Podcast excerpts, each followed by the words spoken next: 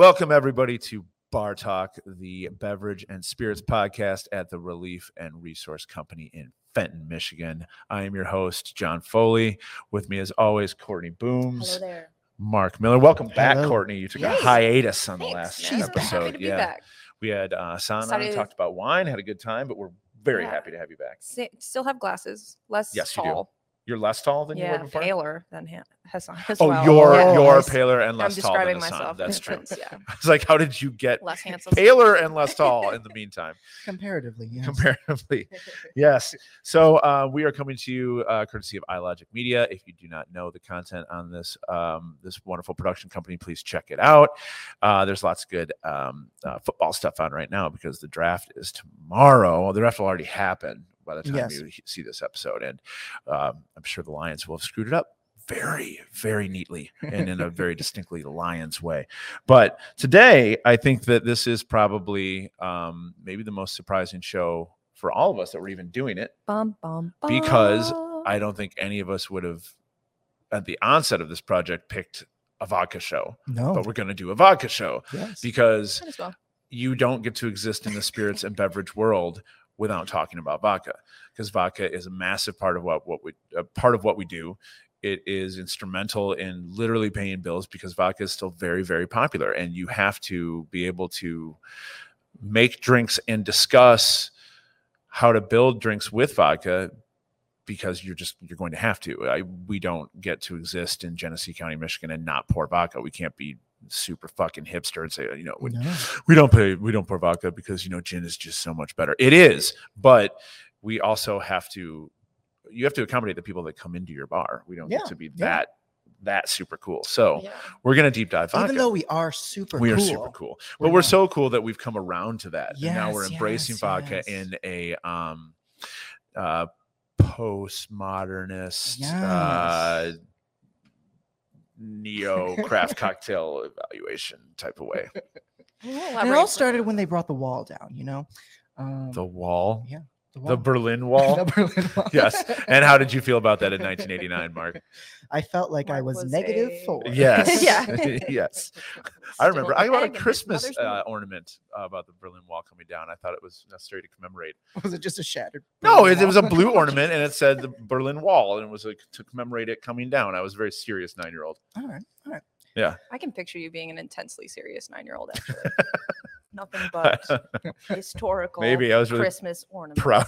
That was the only one I ever Yeah, bought. exactly. Yeah. Foley in a nutshell, everybody. but the um back to back to the subject at hand so we're all avoiding talking about vodka it is incredibly versatile has a really interesting history and uh it still plays a major part in service so we are going to talk about vodka Yeah. now So I usually start with the history part of uh, of the portion of our podcast following Jon's introduction, but I actually wanted to talk first about how vodka is made because it's not insanely distinct. There's like three general rules, and then everything else is kind of a free for all. So vodka is a clear alcoholic beverage distilled traditionally from fermented cereal grains, i.e., wheat, rye, barley, etc the stuff we make whiskey out of right? Or more modern distilleries have employed the use of potatoes, rice, sugar beets, honey, fruits, even maple sap. Um, there's a huge market for gluten-free vodka, which is kind of an aside.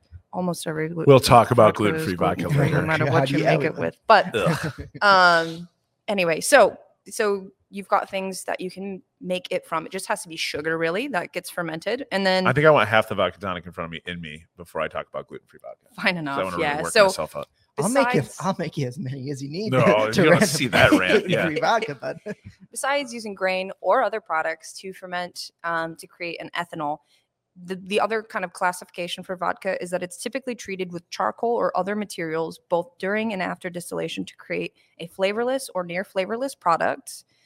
Um, and there are some and controversy. that's by means of filtration Exactly. And there's actually some controversy around vodka's definition because there are uh, very little regulations, like I said, about the clarification of the spirit, even. So, charcoal or other products. So, kind of how that's elaborated there.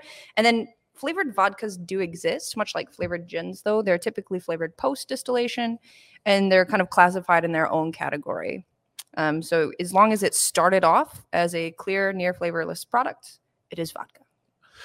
the the idea of of of flavoring uh, spirits is is really interesting and it could make for a whole entire show Yeah. because you have things that are flavored flavored during distillation you have things that are flavored via via maceration and distillation and then you have things that are flavored post distillation and they they are very very different and taste different and play different in cocktails Mhm. so flavored spirits are um man that's probably a whole other show but it is really interesting in trying to like seek if you're into that kind of stuff finding things that taste genuine Yes. it's tough Yeah. Marc, add flavored spirits to the calendar.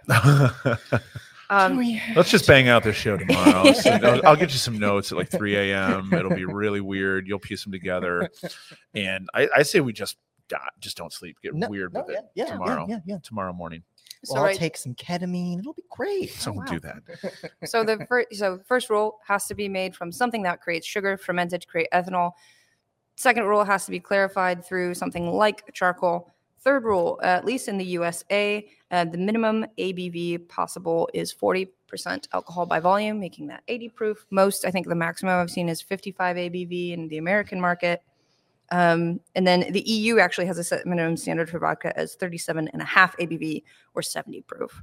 There is no maturation period required for vodka.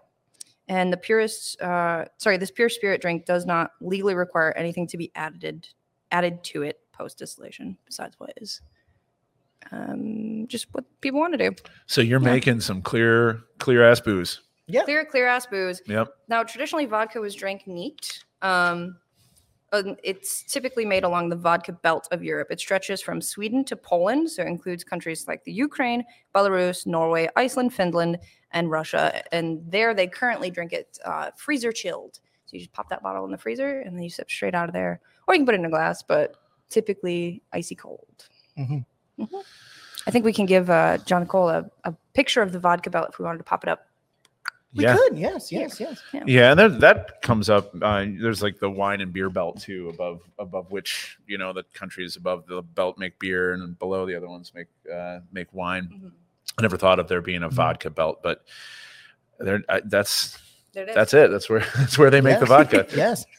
and uh, it's just it's interesting because you think of these places as cold and I, I think we as as americans think of them as desolate. They're certainly not. They're very populated but there's just like no i mean there is pageantry about it but it's so simple. Like we made it. It's very strong. We keep it in the freezer so it's cold and so is that when you shoot it it blows through your body like a cold So there's But it keeps like a warm, cold you know? fucking knife there's a yeah. and part reminds you of exactly the place where you live there's a part of the formation like how vodka was made why it came about that actually comes from that and why it continues to, to be um, drank chilled nowadays so uh, generally speaking vodka's history is pretty contentious between about two to three countries two mainly with one kind of accepting that you could add us too if you wanted kind of situation um, but it's wrapped into some of their cultural identity. And so that's also why it's contentious. Generally speaking, it's accepted that vodka came about around the 8th or 9th century.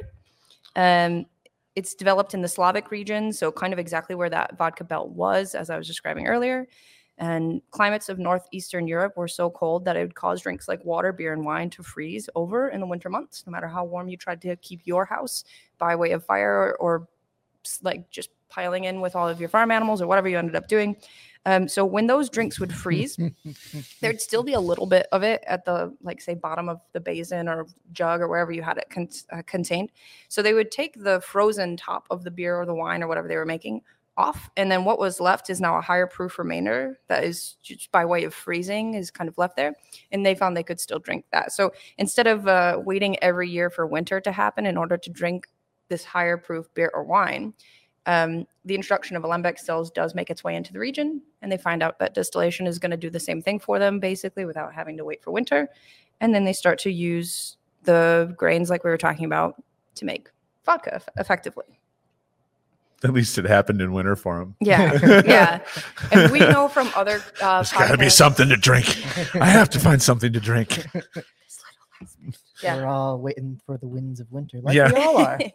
like we discussed in other podcasts with like aquavit there was distillation happening uh, through the use of like medicinal purposes mainly or like anes- anesthetics or disinfectants would have basically been high gravity um, spirits that were distilled but those if you drank them too much obviously would go kill you blind or because die. yeah it's poisonous. So it does Risk take about it for the biscuit. Because enough Slavic folks don't drink themselves to death Yeah. anyway. Well, yeah. Come on now, that's a stereotype. No, it's not. It's a. I would It say that about happens a lot, anybody. I would say that about anybody except massively culturally non-drinking societies. Fair. So it does. It so since the the point where they're starting to drink because they do they do start to drink those higher proof alcohol um, products that would otherwise kill them if they drink too much of it. Uh, it does take about two centuries to figure out the right level of drinking ethanol, effectively ethanol, and that's been diluted. Yeah. we'll figure it out. Yeah. I swear, if we all keep working, we'll figure it out. And Uncle, Uncle Sergey's untimely death at 23 Oh, no. won't be in vain. R.I.P. Uncle Sergey. Gave Yeah. his life to this project. For science. The other part of vodka, um, the contest between these three countries is the the root word. So it comes from the Slavic word for water, meaning is voda or woda, depending on kind of like your regional accent, if you will. And uh, the first written and kept record of vodka production is does come from Russia in the 9th century, and it came from That's a, just because they had pens. well, sort of, not really. they both had pens, but um, in Russia, didn't have any pens. in Russia, you could produce and sell vodka to whoever you wanted, but it takes Poland uh, about a century before it's uh, not prohibited to sell and make your own vodka. And so that's why they didn't really have a lot of written records, is because if you found records, you would get arrested. So you can make it at all, or you could you could make, beer? it, you couldn't legally sell it and make it. You Ah. could. They had the means to make it, but it was like hidden, if you will. Mhm. Yeah, kind of underground. So let's start with Poland because they actually have the earliest claim. They say the 18th century. Russia says the 9th century. Oop, 8th century, 9th century, excuse me. Um, in Poland, vodka is produced with as much regional tradition and variation as that we can find as that which we can find in European countries for things like scotch or rum or wine even. In the first instance of the written term vodka comes from Poland in 1405 from a record of a record of deeds, excuse me. At the time, wodka was referencing the chemical compounds and cleansers that I was talking about, but the, they would call the beverage that they drank to be diluted down um, gorzalka from the first distillation, and that means fire water. And then they would continue to distill it and call it um, a couple of other things as well.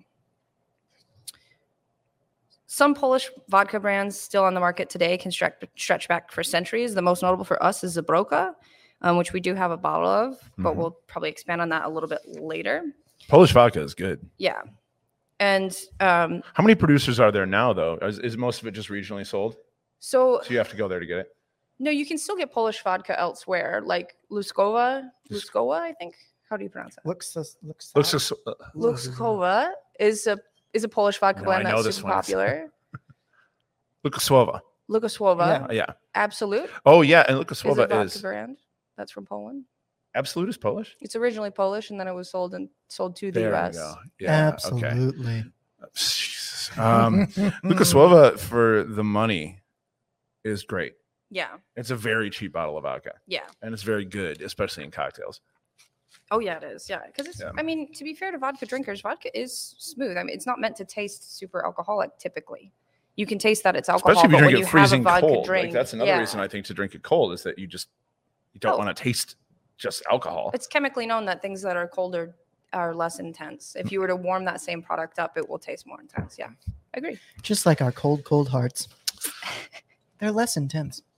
Um, but you were talking about like a production basically of Polish vodka, right?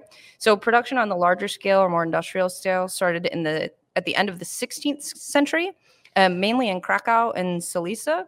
And then a good deal of Polish vodka came from Ponzan, which was a city just uh, that had just shy of 500 working distilleries at a period of time. That's awesome. Right. Eventually, Gdansk would be That's awesome. Eventually, Gdansk would become the uh, biggest producing and exporting city in Poland for vodka, directly contributing to the fact that um, in the 17th and 18th centuries, vodka in Poland was only able to be produced by the nobility and clergy of the region, which Gdansk was the largest city for that at the time. A Um, clergyman? yeah, right. yeah, well, so there's a period of time where, and this happens in Russia as well, but vodka is so huge and so popular, and you make so much money off of it that the the royalty and the nobles and the clergy are like, well, fuck all you guys. Yep. We're the only ones who get to make this now, Yep. so that we can make all the money on it, and Ah, uh, you can just get drunk and come to church and fight my wars. So have fun with Makes that. sense, Like you know, that's a quick, fast history of it. alcohol But by way of controlling the masses. Mm, uh, that's and, and this is the only place in history that this has ever happened. Yeah, It's absolutely. never ever happened anywhere else. so it happens in at the end of the 16th century. It does go back to the public for a little period of time, but then uh, we have war happening not too long afterwards, and um, the monopoly was kind of driven by a post World War II regime change, the second monopoly of vodka, um, led by the Polish Marxist Leninist governor. The people's Government? vodka. Yes, the Pol- the Which the people don't get to make. of Poland. I think The pe- people don't people don't get yeah. to make it no. Or make money off of it. Yeah, but it, it it succeeded the Yalta Conference. So people who know World War II know that the Warsaw Alliance Pact attempted to create this new form of government for Poland, an occupation an occupation that they had had from Nazis previously, the Red Army afterwards, and then this kind of um, yeah communist government these, like, takeover sad bottles yeah. of industrial vodka in a shelf, and it's just a white label with red lettering that says vodka, Yep. and nothing else is on there. Yep. It's like that. Yeah. it's like the beer can labels communist and um, vodka. Yeah. yeah, communist vodka. Yeah, and like uh, if you ever see the um, the movie Repo Man, he's walking around and everything just says like soup or beer, Except there's- cereal. There's what I just said: vodka and then obey. Yeah, vodka. Yeah, and then like the extra strong like sad vodka. Yeah, yeah, yeah. this government takeover of uh, vodka in Poland happens until 1980s is actually um, it, when that kind of martial law starts to decline. Uh, but then the sale of vodka in Poland becomes rationed because there's no one really capable to make it to that same degree when government kind of passes it off. It was a tight So- ration too because I think each Polish Polish adult was only allowed three liters per week, which is not Which is very low. not enough for them. Not enough. Yeah, No. Maybe not. no, I have nothing to back me. up that number. Certainly wouldn't be enough for me. So that was Poland. It's kind of definitely really wordy and verbose. Russia becomes, uh, excuse me, follows along a similar pattern. So I'll try to keep it to like the highlights. So um, the Russian, uh, the first instance where distillery is mentioned in Russia is in the, I think it's called pronounced Vyatka Chronicle. Um, it's also accepted that the spirit's origins could have come from a uh, 1386 visit, visit, excuse me, to Russia by a by a bunch of Italian ambassadors. Genoese. Yeah, love that Genoese ambassadors, um, who brought uh, Grand Duke Dmitry Donsky, Donskoy with uh, aquavitae, basically that they had made specifically from grape must. And so these Italian ambassadors teach uh, the Russian royals some distillation techniques, and eventually they create vodka from instead of grapes from their own kind of grains. Um, let's see. There's another period where um, a monk from 1430 from the Chudyov monastery, monastery, excuse me, in Moscow. He was said to have been proficient in medical practices, therefore knowing distillation techniques and creating a uh, product called bread. He called bread wine, so making spirit from wheat instead of grapes, but in the same uh, distillation process that they would have. And he produced it as a monopoly for the Grand Duchy of Moscow until the era of industry. So, like Poland, it becomes like available to other people as well. But it does create a specific tie of Russian vodka with the city of Moscow. That story in particular. Um, after that, one kind of sure fact that's really interesting to me at the least is at least is in the 16th century russian czar ivan the terrible he decided to bolster the royal treasury by introducing high taxes on vodka and then also establishing a network of taverns across the country Yeah. these government taverns guy. had the exclusive rights to sell vodka to the people, and was uh, and any private manufacturing of the drink was punishable by law. So just like Poland, he's kind of like, well, listen, I want to make all the money on vodka. I want to get all my people drunk, so they're dependent upon me and my money by working for me or working in my In army my bars. or in my bars. Yeah. So again, he's just nobility is using vodka to kind of control the masses and create their own wealth. Ain't no Yeah. party like a high tax government tavern party. yeah. That's a good time. And it should be noted, you know, this is a very toxic relationship to be in. So if you ever have yourself your own personal Russian czar that's, you know, putting high taxes on your vodka, They're impossible to get out of your house. Yeah, I know, right? They're horrible. I have three of them in my basement. Russians today who feel very attuned to that. Yeah, statement. well, without, True. yeah. It's like let's try to do a vodka show and not talk about Russia and like like right now. yeah. It's like yeah. an impossible thing to do. Yes. So we're not ignorant to the fact, but Booms is always very good about bringing a historical kind if you of- want me to talk about something I'm not supposed to talk about, you I know, have that's tell what- me There's before no, the show. no, there's no one not supposed to talk about it. It's like, but we could just end up talking totally about a diverging. than. Yeah, Okay, exactly. I'm yeah. already getting long-winded. So let's come back to I will shit talk Putin all day. yes. All right, by this by the 17th and 18th centuries, though, um, Ru- uh, His Russia- face looks like a puckered lemon.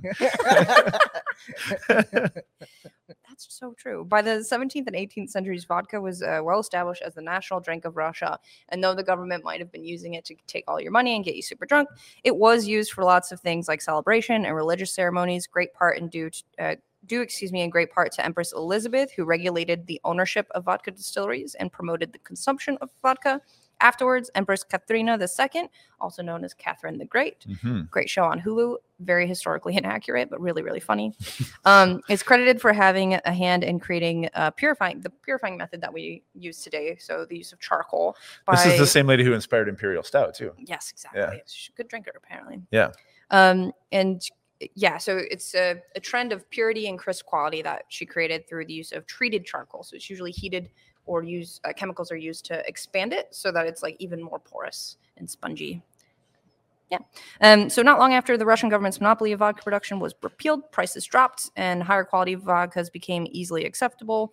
Um, really cheap, lower quality vodka became acceptable as well. It's just that it was being produced outside of this monopoly. Um, taxes on vodka became uh, the key element. We already mentioned that, sorry. But by uh, 1911, vodka comprised 89% of all alcohol consumed in Russia, in the entire country of Russia. That's a very large country. By 1911, By 1911. And this is then I'm reading what you have down here. Yeah. Read the rest of it, and then I have something to this say. This has basically remained the case, though dropping slightly to only about 70% or so. That's really minute, though, considering. And uh, the second highest consumer of vodka outside of the vodka belt in the entire world. us. Yeah. Yeah. 40% of their state revenue. And how much of that was the USA contributing to for decades Decades. Yeah. by drinking something ultimately flavorless? Yeah. And yeah, and eventually we started making our own, and that's great. Right. But man, I don't know. Like 40% of a state revenue still buys yeah. a lot of guns and tanks. That's so very true. maybe you could have fought communism in some more productive ways. Joseph McCarthy and everybody else in the 50s and 60s. I'm sure that you, some of those guys who were railing on communists and making all sorts of ridiculous trouble for people, probably went home and knocked back a few vodka martinis Yeah. at the end of the day. and gin martinis are just as good, if not better. That's A wise person once told Yeah. me, "Don't talk about it, be about it." Oh. And I don't think our vodka consumption was helping any of our relationships. no, back then. definitely not. it's like, oh, give them a bunch of money. But I mean, it, there was a massive sea change though with Yeah. American liquor consumption yeah. post World War II. Oh yeah, yeah. So um, I'll come back to Sweden in a second because you're you're discussing exactly the next point. Oh, sorry. So it's okay. Well, we're jumping ahead. Sweden's. I mean, they're just happy to be. The in the, small they're just happy to be at the party. yeah. So the small part about Swedes. Sweden. So I Are you? really they, were they the ones you were saying like, okay, thanks if you want to invite us, that's cool. Yeah, I yeah. say that's like awesome. Like you and Poland can just totally fight and be dicks to each other. Call us if there's anything Yeah. cool and not shitty, and then we'll come to Just that. So it comes back. 'cause That's Sweden's relationship with Yeah. Poland and Red Russia. right wine there. and burn wine. And by the way, a lot of people say that vodka means fire water. What they really mean is burn wine. That reference that I said before, with woda being water, it kind of loops into. So it's all that kind of combined. But Sweden has um, their own term of burn wine, which is called brandvin, and they still make it today. A lot of people think that this comes from the base uh, Dutch term brandjeven, which is their term for brandy wine. And uh, Brandywine, and a lot of Icelandic friends will see a similarity to Brennivin. So it all means the same thing: burn wine, kind of like early wines. And uh, yeah, the most popular Swedish vodka. Oh, sorry, absolutely Swedish. I, I thought, yeah, there's something bugging yeah. me about that, but that yeah, was the other part. was the they most sold and then they sold it. Yeah, Swedish wine. Svedka is Yeah. still Sweden. Svedka is also right? still Swedish. Yeah. Yeah. But uh, to get back to Jon's point about like its popularity in America, so post prohibition, um, the first instance of vodka in the West started after 1917, actually, following the Russian Revolution, when a bunch of refugee refugees took their love for vodka to America. So it was here before prohibition. However, during the point of prohibition, where everyone's getting like a bunch of bathtub hooch and like whiskey from Canada or rum from the islands, they're kind of influencing their palate with lots of really bold flavors compared to vodka, for instance. But their kids who lived during prohibition either saw their parents out getting feckin' lit and getting arrested for it, or weren't old enough themselves to drink anything for like a very long period of time. A lot of people drink before the drinking age at that time was 18. Tastes They weren't able to, so their taste changed. What they wanted was something that tasted like almost nothing, but still gave them a very good buzz, and they can mix it with their like like Hawaiian punch. I think was started right. You know what I mean? Like Hawaiian Yeah. punch was a popular drink at that time. So Not Kool Aid. Kool Aid comes later. Oh yeah. Oh yeah. Um, I hate that. Oh my god. but realistically, You've been building up to that for 20 minutes. no, I just now thought of it. You know how my brain works. I live in the moment. but realistically speaking, they just they wanted to get drunk, but they didn't want any type of intensity, and so vodka naturally lends itself well to that. What it also does is it lends itself well to in, influencing those other sweeter flavors of parts of the cocktail. So like a liqueur, like a fruit liqueur, or a curacao, or the mixers hmm is basically what it, the argument is there. So yeah, um, Which is interesting because you can you can blame or credit vodka for a number of things. One of them is the pro- proliferation of of pre-bottled and pre-made mixers. Yeah. Because then you're, Oh, you sure. get home and you have two things, right? You need Yeah. the mixer, you need the vodka, you're good to go. You have a cocktail, you put ice in it, and that goes on forever. So you're seeing the other things yeah, tailored to the predominant booze of the day, which is just how capitalism works and, Yeah. and marketing Yeah. works. And that leads to like decades worth of really bad bartending. yeah, Yeah. Really kind of bad today, how you see leaning heavily on other the things. all the the you know pre-made cocktails you can get in, Canned like cocktails and cans and stuff, stuff, yeah. which some of them granted are are pretty decent Some of them are pretty good. Some of them taste some like of them like awful. tinny and really, really Yeah. strange because you have to you have to put those flavors out on a mass scale. right And like when you're making thousands of cans of, of whiskey ginger or, or gin and tonic, it's hard to get genuine quinine or or Yeah. ginger or get flavors. any regulation of flavor as well. Right. Yeah, Yeah. from can to can, that can vary potentially too. Mhm. And I, I, I love. Trust me, I love the idea of a, of a canned gin and tonic. I think it sounds great. I have to do even less work, and on a Sunday at home, I'm really lazy. But man, I've cracked a couple of those cans. Just like whoa, and it's just Yeah. this weird, like yeah like chemical robotic Mhm. quinine. and some flavor. of them are very strangely sweet too in a weird Yeah. way. Like over sweetened for maybe preservative factors. yeah, it's Yeah. got to be preservation be, yeah. agents or a way to cover other things because fruit and sugar cover all cover a ton. yeah yeah. Like I- that's what happens with bad vodka cocktails. I know, get that just cracking a can is real easy, but they do make portable bar stations and you can take them with you. They're like in little suitcases. I have two of them. I would People take my always- portable bar station from my kitchen to my garage. last summer You could do people gave me a bunch of shit because i would bring like if i was making cocktails out on the beach or something you bring I, your I would with no you? i would bring a jigger and people were giving me shit i'm like i want to know how much booze i'm actually drinking Yeah. okay It's Mhm. an all day drink. You really have to know how much you need to Trying to hydrate pace as well. myself. Yeah, Yeah. exactly. oh there was no hydration it was just booze drinking Just but, whatever know. you swallowed from the beach itself. yes. Okay.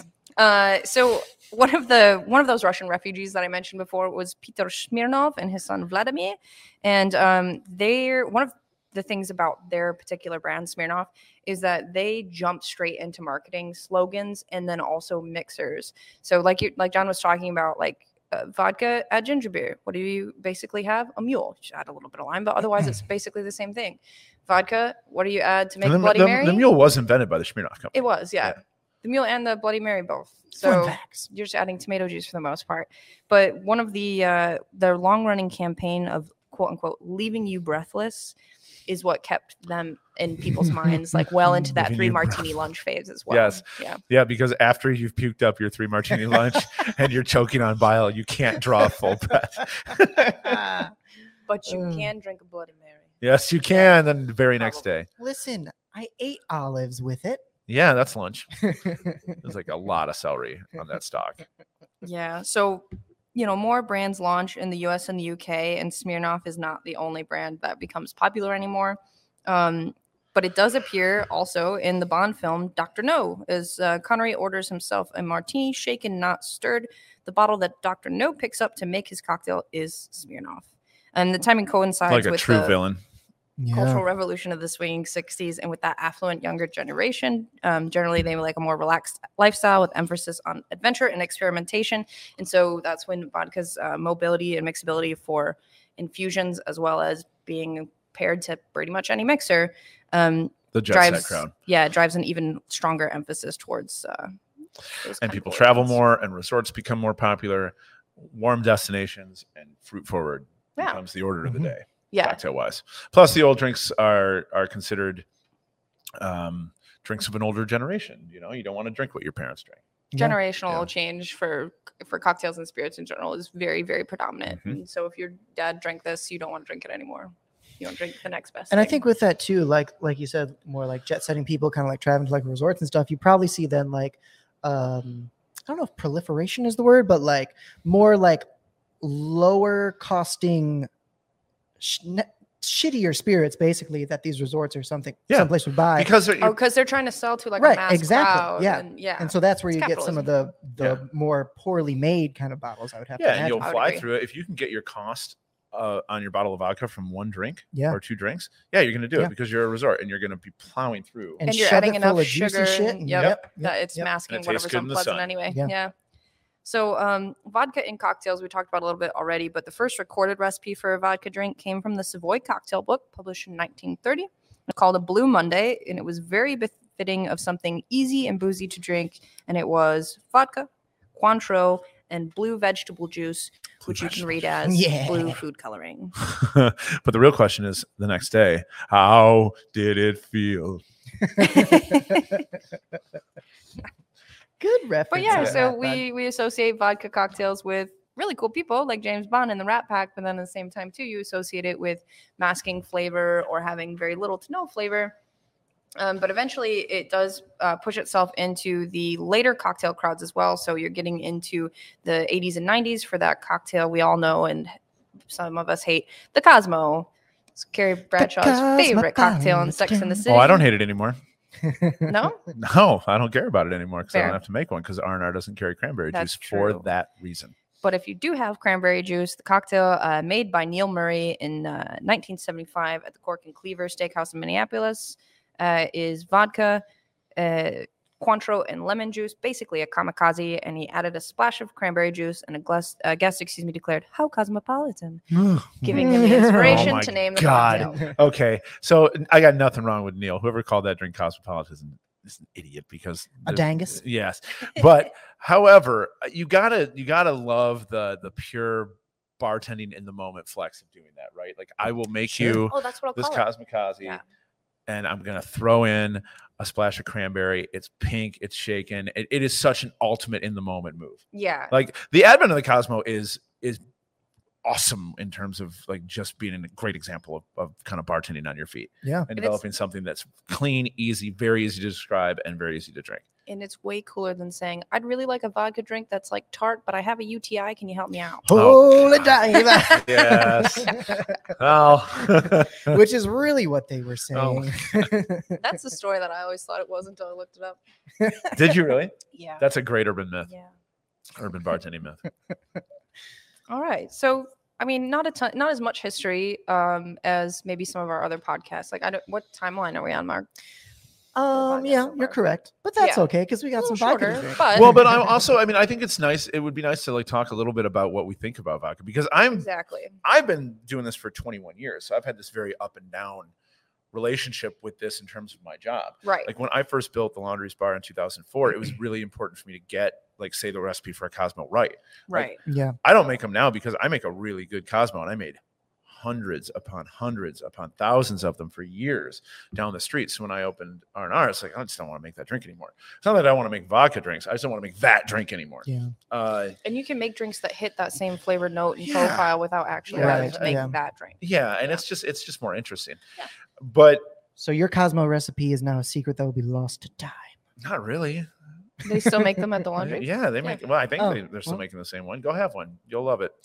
Anyway, the this this whole thing starts to change, right? Like you you come up as a bartender, especially in the early 2000s. You have to do stuff with it. You sort of like it because you can sell a bunch of drinks, make people happy, gather a following around a, a couple drinks. But then you start to hate it because you learn more, and you want to make stuff with gin, and you want to make stuff with white rum, and you want to make stuff with agave.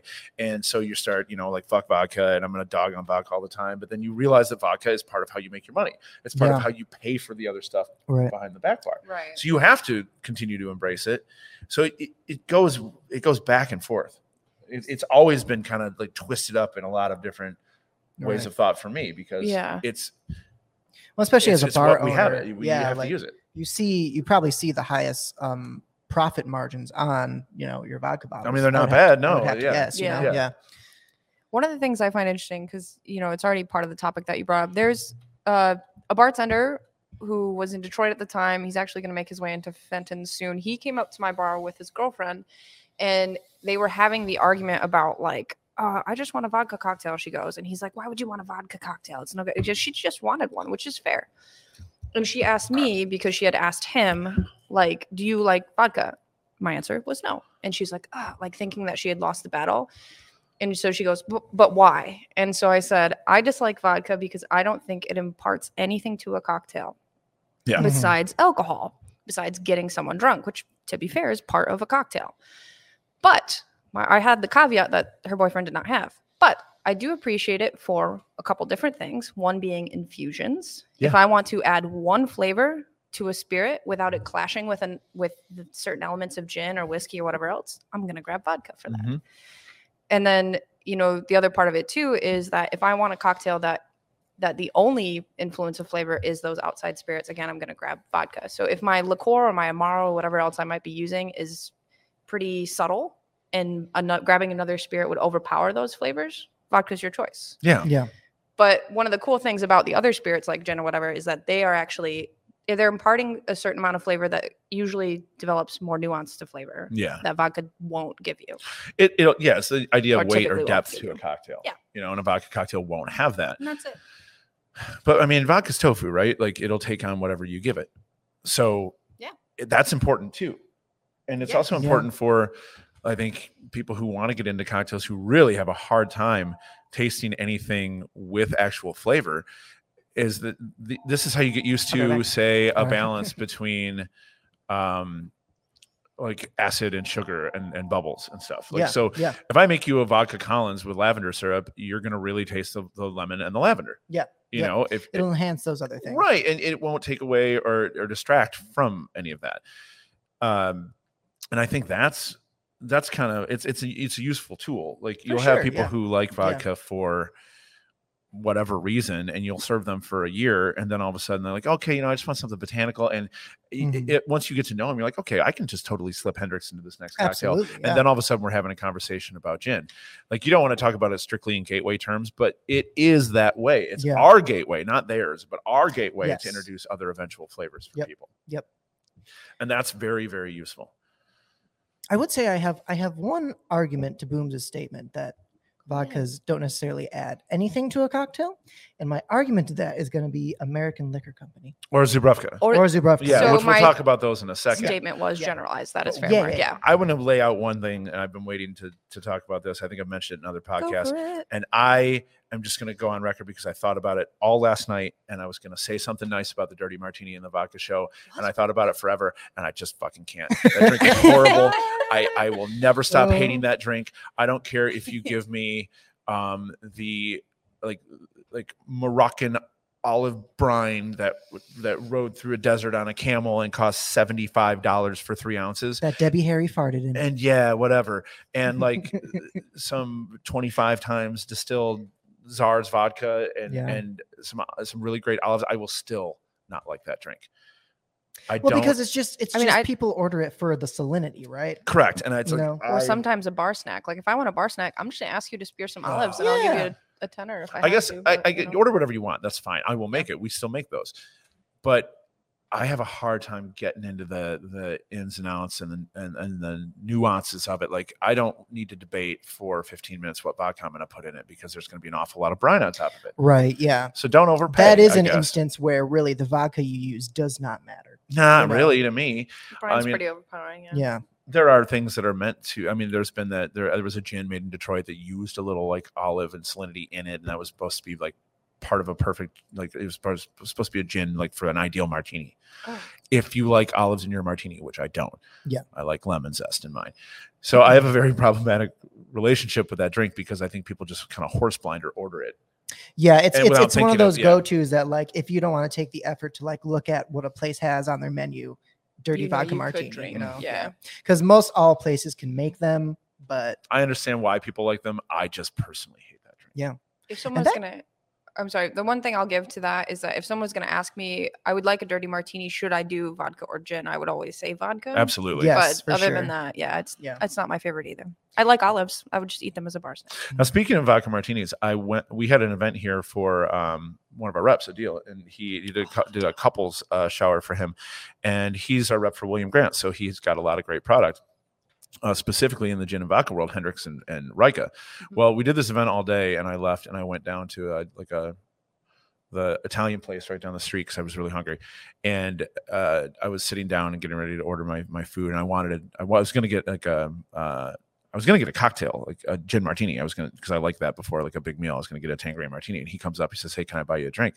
And I don't like Hendrick's and martinis, so I Right. pivoted and I thought, well, if I'm he's gonna buy it for me, I'll s- I'll buy his product. And that Reyka martini that I ordered was delightful Probably real good. Oh, Yeah. with the lemon zest. It was really really good, like clean. Like the clean vodka martini does Reyka's- have, I think, Yeah. Uh, it does have a benefit. Yeah. It'll do that kind of same premium thing, and if you just don't like the taste as of like gin, an aperitivo or something like Yeah. that, you know? So to wrap up the dirty martini conversation is like, I understand why you like them. They're salty.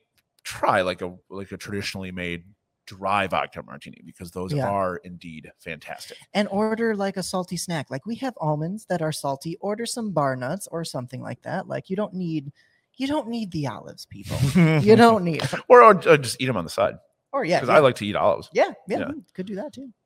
so you mentioned Reyka. I did mention Reyka, which we pour a lot of. we pour a lot of it. We have a bottle here. It is from William Grant and Sons, and it's from the uh, beautiful Icelandic uh, region, specifically Iceland. And um, it is it's, It's its own island. It's no, it's in Reykjavik, which is why it's called Reyka. Um, it's small batch and handcrafted. It's the only distillery in uh, Iceland for vodka, actually, and it's produced using geothermal heat for distillation making. Has about as eco-friendly as you can get. Uses water f- directly from a 4,000-year-old lava field. Uh, it is only 80 proof, so it's the lowest ABV that it must be for at least the American market. And uh, the water is considered so good that it's actually bottled and sold by itself as well. From that Really? same That I ice- did not lava know. field. For the yeah. money, and this is the same price as Tito's, uh, it is ultra clean. yes. Like I have no, used this no burn whatsoever. To convert I've used this vodka con- to convert so many Tito's drinkers. It's Yeah. ridiculous. Well, it helps that we don't carry Tito's either. well, also that. This is what you get for a lot of the, for a lot of the people. But One of the. Do you guys want to try some of this by itself? Yes. I haven't. I don't Marc think I've tasted least. Reyka since we um since we carried it. So to mention the deal again, uh Yeah, shout outs to yeah, we're gonna have to Thank tag you. him or something on this because Yeah. he's gonna love the show. But uh we were doing a um a tasting with staff and I because William Grant's portfolio includes Balvenie and uh Glenfiddich and Monkey Shoulder. The real reason I did it because I did it in the fall. Uh, I wanted him to bring in the single malts because I wanted staff to taste the single malts because I wanted them to be able to sell them over the holidays. And he said, "Hey man, I got I got to bring in Reyka too. You know, like the, the the bosses really want me to you know taste all the marks." And I said, "That's fine. I don't care. We'll taste it and move on." And he poured it first, and the entire staff tasted Reyka. And I think by the end of that meeting, we had switched. That. Like we had Yes. decided to Oh, drop yeah, Tito's day we stopped instantly. Tito's. It was yeah. like, yeah, it was a sleeper hit, the Reyka. It was, yeah. We we had the Scotch tasting, and everybody walked away talking about the vodka. So Yeah. it changed our it changed our back bar. Yeah. Um, well, this Reyka is actually made from barley, the same barley I believe that they use for some of the malts in William Grant and Sons. Yeah. I don't remember him mentioning that, but I believe you. Okay. Yeah. It's I totally from malted barley. Yeah. At least in my research, I, found that. Okay, yeah. yeah. And um, they're also one of the only distilleries still using a Carter head still. Uh, a lot of gin distillers will still use this. It has an intense amount of copper, um, and that gives it, they say, unparalleled smoothness for distillation because copper is so inductive. And they also use, instead of charcoal, they use the natural lava rock uh, from Iceland to continue that smooth factor. Arguably, there is charcoal in lava rock, but you know, more minerality than plain activated charcoal, I guess Mhm. you might say. Yeah. It's just funny. I took the glass to do, you know, what you habitually you go to do the nose first. I'm like, Yeah. oh, that's vodka. That's straight. Well, yeah, Yeah. you're not going to smell anything. yeah. Smells like alcohol. smells like the glass. I think. just super clean. Yeah, it's delightful room temperature, but I mean, this cold, like icy cold, Yeah. would just go right down. Nice. I'll add it to the little bit of vodka tonic I have. I lost mine. So Oh no. the only other vodka brand that I develop notes for is Żubrówka. Which Well, you we gotta did talk mention about it very 'cause it's so briefly cool. in Poland, Yeah. but it is freaking awesome. Yeah, this stuff is fun, and it's yellow. So we carry Bach Żubrówka bison grass. Um, so I guess it might be easier to see from the side. So there's actually a blade of bison grass in every Yeah. single bottle. Which is It's- wheat. It is.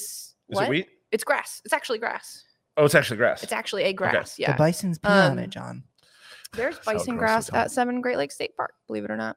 It's American bison, gra- bison grass instead of Polish bison grass. But yeah, there's like a protected field of it there because it's one of the oldest um, naturally growing grasses in America, and we have a lot less of it than we used to. So Oh, yeah. is that like when you're first driving in and you like see it in the Yeah. fields? Yeah, yeah, Yeah. I always wondered what that was because I was like, why is this field of just really nothing protected? tall But- grass, yeah.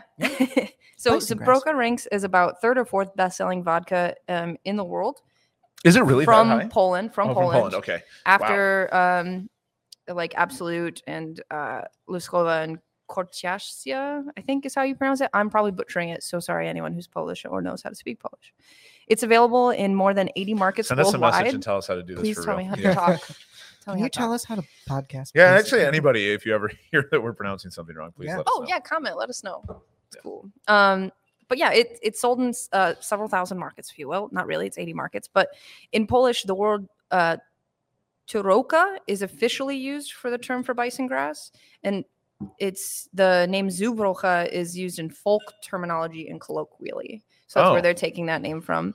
And it comes from the term Zube, meaning um, bison, and then yeah, brok- brocha or something meaning grass. So the word for European bison in many Slavic languages and Baltic languages. So the Żubrówka bison grass vodka is usually served chilled on its own. It's an alternative. Uh, as an alternative, you can mix it with apple juice, and it's known as uh, apple cake in Polish, a frisky bison in the UK, or a Polish kiss in the US. Sometimes served over ice cream, or another common mixture is ginger ale. Only the Polish would serve vodka over ice cream. That's awesome. And I'm gonna uh, do that. a black bison is what they call a Żubrówka mixed with black currant juice, and a Zubrate, much like a checkmate, or is um, with Beer. lemonade, Oh, with lemonade. Okay. Oh, vodka yeah, with yeah, yeah, lemonade. yeah. Yeah. So with with Żubrówka, if you're gonna go buy it, and I I I highly recommend you do because it's delicious and it has a mild, like kind of grainy sweetness to it, which is really really attractive. Mhm. It does have flavor, but the flavor is from the grain. And Don't And the grass. don't expect it to work the same way a normal vodka would in your vodka tonics or like in a martini. Don't put the True. spaghetti martini. Like it, it is a specific type of thing. It loves citrus, specifically lemon, like soft citrus, and it loves apples. Green apples. Yeah. Anything apple apple. base you can put with Żubrówka, you will be rewarded. Mhm. Um, we've topped it with hard cider. Yep. We've done it with just fresh pressed green apple juice. You can do it with just like bottled Martinelli's apple juice, and it's awesome. Mhm. And apple juice is a notoriously crappy mis- mixer for cocktails. Like it usually doesn't work whatsoever. Yeah, it's hard to work with apple juice. Man, But um, this particular vodka has just got such an adherent for um for apples. There's another drink that I came across recently called the Count of Żubrówka. The Count of Żubrówka. Ah, which is so good. And it's Żubrówka lemon juice, Montenegro Amaro, and you top it with cider, like Oh, hard I cider. love Montenegro with yeah. So with good. Particular, so We've been doing it with a semi-sweet uh, from Blake's Flannel Mouth, which is good. But we've got this new one coming in called Thistly Cross, which is a Scottish cider that is aged in Glenrothes Scotch barrels, and I'm gonna make one with that. Talk It's dirty to me, Yeah. Jon. But we also there's also Green Man from Tandem, which would be Yeah. ideal with Oh, this. Green Man would be good. Yeah. Yeah. Yeah. is that the is that just like their standard cider or is that the No, that's one? that's the dry one. No, you're thinking dry, of yeah. Vander Vanderbilt. Vanderbilt. So uh, Tandem is up in Sutton's Bay. Hey JP, thanks for listening. He's not listening. Anyway, he could be. though. um, Tag it him. is Sutton's Bay, and they're the, like they're pretty much the driest cider house in, in Michigan that, Yeah. that, that you can get. yeah, this has a lot of other flavors going on other than just ethanol. You know, Yeah. like Yeah. cinnamon, apple. cinnamon is a big part in that too. And one of the things Yeah. that I find super fascinating about Żubrówka is they get their bison grass from the That's so good. Białorozia forest. Again, sorry, I don't know how to pronounce things. Um, but it's one of the last and largest remaining parts of the immense primeval forest that once stretched the entire European plain, and it's a UNESCO World Heritage Site. So it's protected, and the forest is home to over 800 European bison And dark magic. and dark Yes. magic. I do always mess with people at the bar when I talk to them about this vodka. I'm like, yeah, they go through and they pick out all the blades of grass that the bisons have peed on, and Oh that's why it's yellow. There you Disgusting. They're like, really? I'm like, yeah, no. That's not true. Jon, didn't you also name a drink the Southern Cross that you used with this because Yeah. of the tree? Because of the tree. yeah. It's like Do the you want to oldest. tell that story? It's like the oldest tree in that. It's like this massive entire tree forest, in the yeah. entire forest. Yeah. So we did a, yeah. The Southern Cross was a um, was a mule variant that I did with uh, cassis and Benedictine, black pepper syrup, lemon juice, and ginger beer, It's delicious. and it's really good. Yeah, and it. uh I named it the Southern Cross because that's I like the idea of this massively dark, dense forest that used to stretch over everything, and this one particular tree, like this is the this Yeah. is the the old one. It's pro- it's an ent. so if you're ever in Poland, maybe go there. That sounds like If a they really let fun you- do place they to let you go. in? Yeah, you can go to UNESCO heritage sites. You just can't like go off the path or anything Yeah. like that. You know, Yeah. We're also going to add this to the vodka tonic. sweet. It's just going to be an amalgamation. All right, so this is you. this is your show now, boys. I got nothing else for these Got nothing other else? ones, but we Well, have I guess vodkas. I guess uh, one thing that I was thinking of when we were doing the show, and I I want to mention is that I I think I've said this in the podcast before. You the phrase "I'll just have," you hear it all the time. I'll just have a Pinot Grigio. You know, I'll just have a uh, I'll just have a dirty martini. Is that all you have? I'll just have a Bud Light Lime. Mm. Don't drink Bud Light Lime. Anyway, I get why you do it. I've done it too. We've worked all week. We finally sat down. We just want to talk to our friends. We want to have a drink. We want to relax. We don't want to think about it too much. I'll just have because that's a decision you don't want to make. Yeah. right. But it doesn't take much to get a good vodka cocktail that you haven't had before from a good bartender. If the bartender feels even a slight bit adventurous, chances are putting out a, a, a vodka drink is like the easiest thing that they can do. yes. Oh, yeah. So say, hey, I like vodka. I like citrus. I like a little bit of bubbles. I like botanicals. I like whatever. Like two or three sentences is probably enough for most people to be like, Mhm. okay, no, I'll, I'm going to give you this. I'm going to do something slightly different. And it can be as easy as making a vodka Collins with rosemary syrup instead of uh, regular simple syrup because most Yeah. vodka drinkers who are going to drink something bubbly and citrusy might not have even had a craft vodka Collins made for them in years.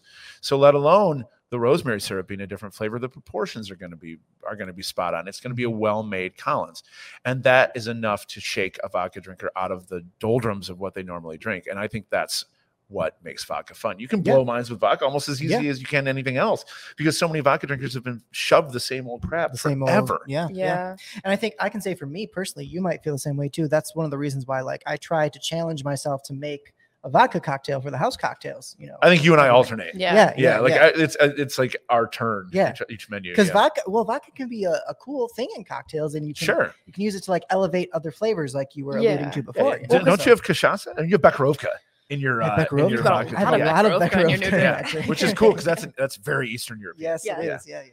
Yeah, and I, I mean, I learned how to drink Becherovka when I was extremely young because I was over there. Yeah. and in, in, in Prague, we thought we were badasses drinking Becherovka shots with our our pilsner, and the Yeah. Czech bartenders are looking at us like, "You guys are assholes, You're gonna be dead in an hour." But that's the beauty of vodka is you can put something like Becherovka or Cachaça or Benedictine or Cassis in it, and rest assured that ingredient will star of shine. show. Yeah, Mhm, Yep. it Yeah. will absolutely shine. I agree with Marc's sentiment too about like challenging yourself to to use certain ingredients. Like I've been doing that lately with tequila because Yeah. it's a spirit that I don't prefer the flavor of. Yep.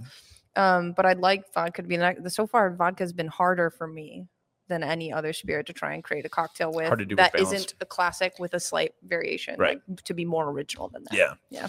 Yeah. Rum was that way for me. I, I think because I I turned 21 and became a bartender in pretty bad time for rum. Like it was early 2000s and I wasn't, I Oh, didn't know, yeah, I didn't have my foundation of tiki knowledge then. So it's just like, you know, Captain Morgan's and a bunch of really bad stuff. So I had to kind of like, I wormed my way in and forced my way into learning rum. Right. The same way you did with tequila because it's like, I got to understand this. This is globally too People important Yeah. for me to not figure out what I'm doing.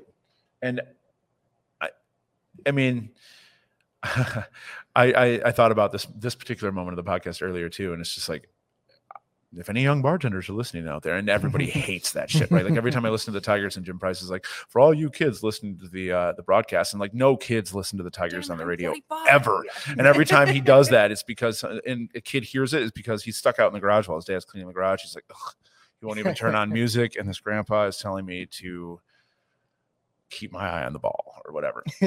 But for real though, if you're learning how to bartend at home or you're or you're just getting into learning builds and and how cocktails are made, Yeah. don't discount vodka. Don't skip the the the foundational steps because vodka will teach you how to get your builds Yeah, just right for because sure. there's no way to hide if the sugar and the um or the fat and the acid or the juice is in disproportion. Yep. Booze can't help you there. no, yeah, True. yeah. It's all about the proportions. Yeah. man. Yeah. Yeah. So I mean, it's it's absolutely got virtue. Yeah. Even though I, get, I still want to roll my eyes about it all the time. but we should we should mention the Michigan vodka that we carry, right? Um, Well, yes, but we got to do we have it. it too. We got to yeah, do it real quick. Okay. All right. Valentine, Ferndale, very famous. Valentine is not just the house that makes Mayor Pingree. I don't want to get into Mayor Pingree bourbon right now. I'm not on a bourbon forum, and I don't want to get angry. But Valentine vodka, very very excellent. Also, American Liquor Company, made from Michigan grapes, distilled from grapes. Yes. Uh, it's No, distilled wheat. from actually a couple things: wheat, rye, Yeah, wheat, rye, barley, not and grapes. corn. Okay, Yeah. all the grains. Yeah, all the grains. It's sourced from um, distillates from No, out the Midwest. S- Never mind the grape. the- It's the same I- You're thinking of Citadel. No, what I'm doing is I'm thinking of uh, uh, of a product that our rep for American Liquor Company repped before she Oh, repped for American Liquor Company. So sorry, Oh, Cole. I did not mean to get that wrong. But this is made in of all places, Temperance, Michigan. yes, yeah. Yes, but is excellent and has Was a- it made by Carrie Nation? her zombie, and right. uh, Because she said. it's got a it's got a ridiculously lovely It- mellow sweetness and a little bit of mouthfeel. yeah, and I think you said the grape thing because when you taste it, it does have this kind of like grapey kind of like back. No, I said that because I'm an idiot. And I, Well, yeah, I was trying to give you the benefit of no, don't do that. But yeah, this is this is really good stuff. Sourced from distillate from the Midwest, blended in Temperance, Michigan. I love it. I think it's great. Killer price. Yeah. Yeah. It's like 20 $25 a bottle or something. Yep. like that. Yep, and they're an awesome, awesome partner to have. They're really fun to work with.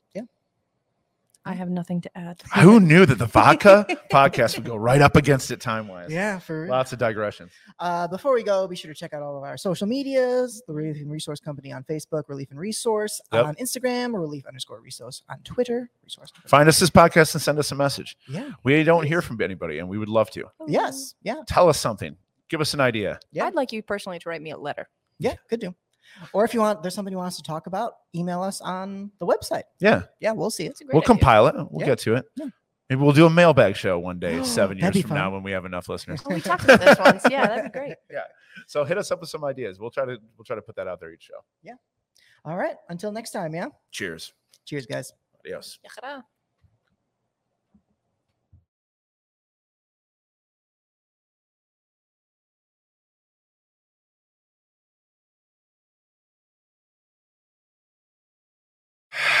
Let's see. Vodka soda, vodka tonic, vodka cranberry, vodka OJ, vodka ginger, vodka ginger with lemon, vodka ginger with lime, vodka lime with ginger, vodka ginger with lime and cranberry, vodka ginger with lime and cranberry, and OJ vodka OJ with cardamom, and lavender vodka lavender with ginger, cardamom, lime, and bitters. Vodka with no bitters, vodka with extra bitters, vodka shaken, vodka stirred, vodka frappade, vodka with protein powder, vodka with soju, vodka with baiju, vodka with koju, vodka with toju.